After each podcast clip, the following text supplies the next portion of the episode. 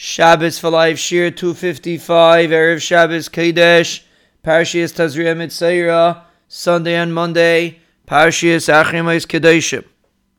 We are trying to utilize the powerful time of the Yemei And we explained that one aspect of it is simply appreciation of Matan Torah. We can do it once a day, at least once a day, during the time that we say Sfira Saimer. But there's another aspect that's also part of Sfira Saimer, which is the Avelus of Sfira Saimer. Because of the Talmidim of Rabbi Akiva that Chazal say were nifter because they were loy nahagu kaved zebazeh. Because they didn't respect one another. And Ibn Salalya Weinshab Zatzal explained that we're not dealing with a bin adam lechaveri over here. We're not dealing with a lack of kavod for your fellow man. That's one aspect, but that's not what was going on over here.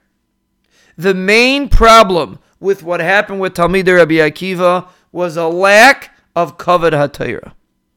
It was a lack of appreciation for a fellow loimid Torah, for somebody else that's learning Torah. Because the highest thing that a person can do is to learn Torah. Talmud Torah keneged kulam. Of course, everybody has flaws.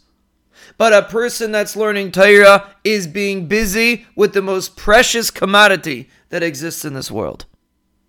And therefore, they were showing a small lack of appreciation for Torah. Of course, it's according to their Madrega. But there was a little bit of a lack of Kavod Torah. And that's why, Rahman al they were punished and therefore they couldn't be part of the continuity of Torah. They couldn't be part of the Messiah Satira.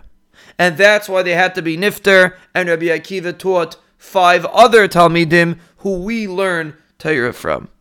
Rabbi Meir, Rabbi Yehuda, Rabbi Shimon Yechai, Rabbi Lazar ben Shemua. These are all Talmidim of Rabbi Akiva that we learn Torah from.